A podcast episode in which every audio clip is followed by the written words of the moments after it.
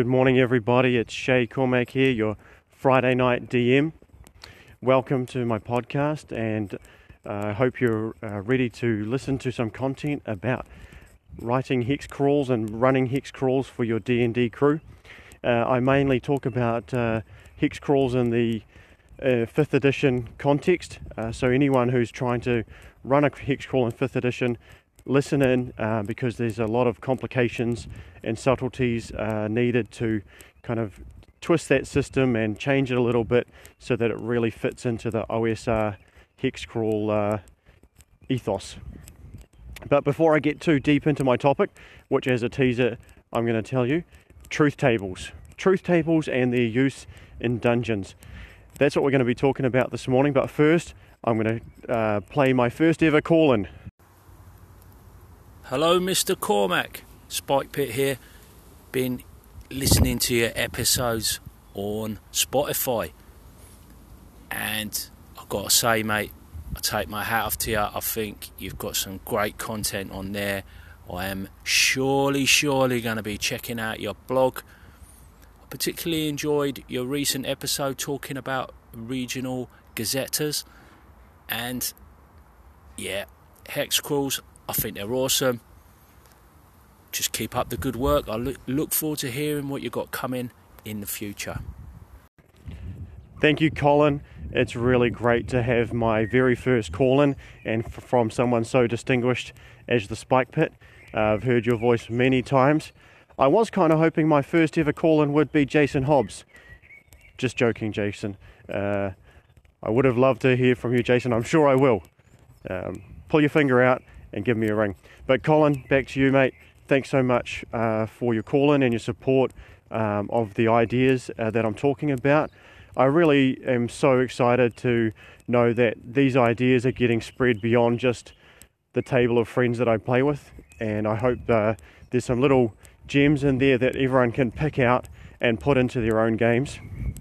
Uh, maybe changing things up a little bit from how they've always been done. I think one of the excellent things about the OSR is even though we're pursuing an ethos or a style or an aesthetic of play uh, that comes from the past, it's also about uh, picking up new ideas, new mechanics, new twists on old themes, and updating and uh, reinvigorating uh, everything as, as we go. And so it's a great melting and innovation. So thanks for being part of that uh, melting pot, uh, Colin. I'd just like also to take this opportunity to shout out Anchor. If anyone's listening to this podcast and you're not familiar with the Anchor app, uh, let me tell you a little bit about it. The Anchor app is the app on my phone that I'm using right now to create this podcast. It's as simple as just pushing the record button, talking your head off for 10 15 minutes, and then pushing the publish button. But where the magic really resides is in the fact that you, as a listener, if you're using the Anchor app on your phone, can press a little button on the screen, record a one minute voice message, and send it to me so that I can hear what you've got to say and potentially publish it as part of my episode, just as I've, as I've done with uh, Colin's uh, call in. It's a really fun way uh, to interact with the people uh, that you're listening to and uh, just create a dialogue. So, uh, thanks so much, Anchor, for this really cool app. Truth tables, you might say. What is the difference between truth tables and uh, rumour tables? Well, it's pretty obvious in the title of it. There's no lies in a truth table. But there are some subtleties. A truth table is very much like a rumour table, it's full of adventure hooks and clues for the players. Um, but instead of putting outright disinformation in my tables, I put different points of view. As I talked about in the last um, in the last podcast, there's different points of view on everything. So, to some people in the world, the white dragon that's creating an unending winter um, is a horrible threat to their farming, to their livelihood, and to their very existence. Possibly to other people in the setting, the white dragon is a um, harbinger of uh, peace and a new world order, especially to those, say, mountain orcs who love to live in the snow and, and it's their natural habitat and they just want more winter um, and more more snow because they love it so much so you can have um, different points of view represented in the uh, rumour table or truth table, as I'm trying to call it. And uh, one of the classic ones I've, I use a lot is um, because there's kind of like a conflict between the settlers and the goblins, the native um, people of the land. There's different perspectives, and there's a little bit of racism towards goblin expressed in some of the um, results on the truth table, and there's also some support and, and love for the goblins expressed in that table. So when you meet someone, when the characters meet an NPC, and they maybe have a chat with them, and I say, okay, well, you guys can roll on the truth table. The characters will roll, or I might roll for them, and that NPC might say to them something a lot, something about goblins, but it could be something quite racist and derogatory, and like you know, the goblins are stealing all our stuff. Someone should stop them. But they might meet another NPC further down the road, and I roll on the the truth table, and uh, this person has a much better perspective on the goblins, and he's really sorry for the damage they've done to the goblins' natural habitat and for pushing them out of the area. Really wishes there was some way that, that we could reconcile and live together peacefully. And so a truth table has just got that subtle difference that there's no actually misleading falsehoods on there. And the good thing about having no misleading falsehoods on there is it means um, you can use the table in different ways than just a rumour table. And the main difference, I think, is that you can use it in a dungeon to provide clues. Now, I've got to give a shout out right here. Uh, there's a great man, Hankerin Ferinale, uh, who runs Runehammer Games. Uh, he produces a wonderful system called ICRPG. It's worth going and checking out his uh, YouTube channel and his website. He's actually got a free um, version of ICRPG, a basic uh, primer that you can get on DriveThruRPG. It's a really excellent cut down, fast and dirty um, D20 system um, with some really great innovations. And he's the progenitor of the idea of a truth table. And what you can do with a truth table in your dungeon is just as you might have in an old school dungeon a wandering monster table for your dungeon. So whenever characters move into a new room, you might roll a 1d6 uh, on a 1 or 2, there might be a monster in there, and then you roll on a wandering monster table to see what kind of monster it is. Well, having a truth table's very similar. Now players walk into a room, um, there's a desk on the side of the wall and a bed. This is someone's room. Well, one of the players says, I rifle through the desk looking for information. Now I ask them, roll on the truth table.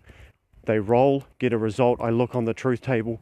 Um, it's some lore about the white dragon that's been spreading uh, winter through the region, and I tell them a little bit of information.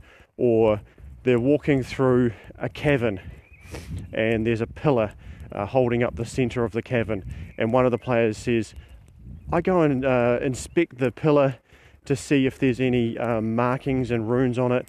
I see if I want to find if there's any information there. Well, to me, I've never, I didn't plan that. I'm just making up these one-page dungeons really quickly without going into too much detail. I didn't plan for there to be runes or writing on the column or for information to be provided to the players through that avenue. But because I've got a table available, it's easy. I say, roll on the table. They roll on the table I look at the information. Maybe I have to uh, change it a little bit in the way it's delivered to the players, uh, the way they decipher it, because I, for, first thing I might do is ask them to make a DC um, 12 Arcana check or history check to see whether they can decipher the language that's um, the information's written on. But if they succeed, they can have a truth. And so the players can start building up um, more of an idea about the world they're in uh, through these tables, and that's the key uh, lesson from from this is tables are so important to being able to play a game uh, that's quick and easy, but also flexible and allows you to just make things up on the fly.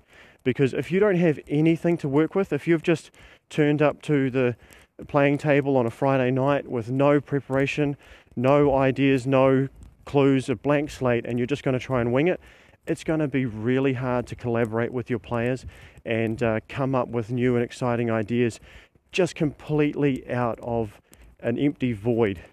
But if you've got some random tables that you can mix together and consult, you can roll on those tables, even if the result is just the seed of an idea that triggers your mind in a creative process that allows you to come up with something more interesting. That's the purpose of the table. Because trying to create from a void, from nothingness, is very, very difficult. You give yourself a blank page with nothing on it and say to yourself, you can write whatever you want, you can draw whatever you want on this piece of paper. That's a really big challenge. Um, but if I gave you a blank piece of paper and we rolled on a D20 table and I gave you a one sentence primer, um, there's a white tra- dragon uh, mercilessly spreading winter through the land. Now write down a paragraph about something or draw a picture of something. It's going to be a lot easier uh, creatively to take that seed of an idea and write about it or draw an image associated with it. And it's going to be even easier to hear that story of the white dragon and then flesh it out. You're like, the white dragon is, uh, he hates the humans because they've hunted his kind to nearly to extinction. And just last winter, he saw his um, last child uh, killed by a hunting party of supposed heroes, but really the dragon sees as murderers, and so he doesn't care about the world anymore. He's consumed with anger, and so therefore he's going around spreading winter and uh, destroying the land. So it's so easy to take uh, a little snippet of information and flesh it out.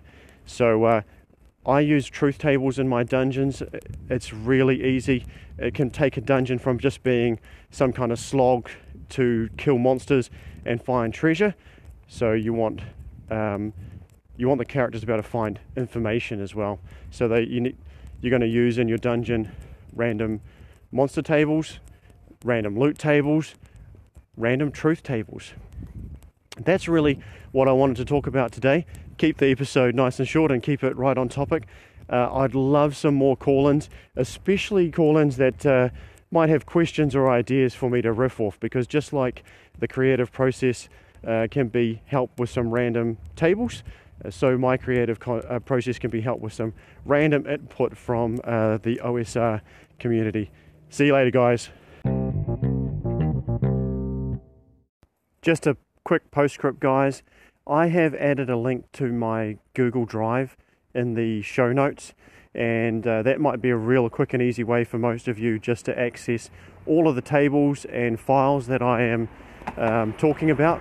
I've done this because I'm too lazy to write in my blog and link files there, but I thought it might be a lot easier for me and for you just to access my files directly. So if you're interested in some of the stuff I'm talking about, go to my show notes, you'll see a link to my Google Drive, click on it, and you should be able to access everything if you have trouble with that, if there's some kind of issue that I'm technical issue that I'm not aware of, send me a message and I'll fix it up, or maybe I'll have to pull finger and start working on my blog a bit more. Cheers, guys.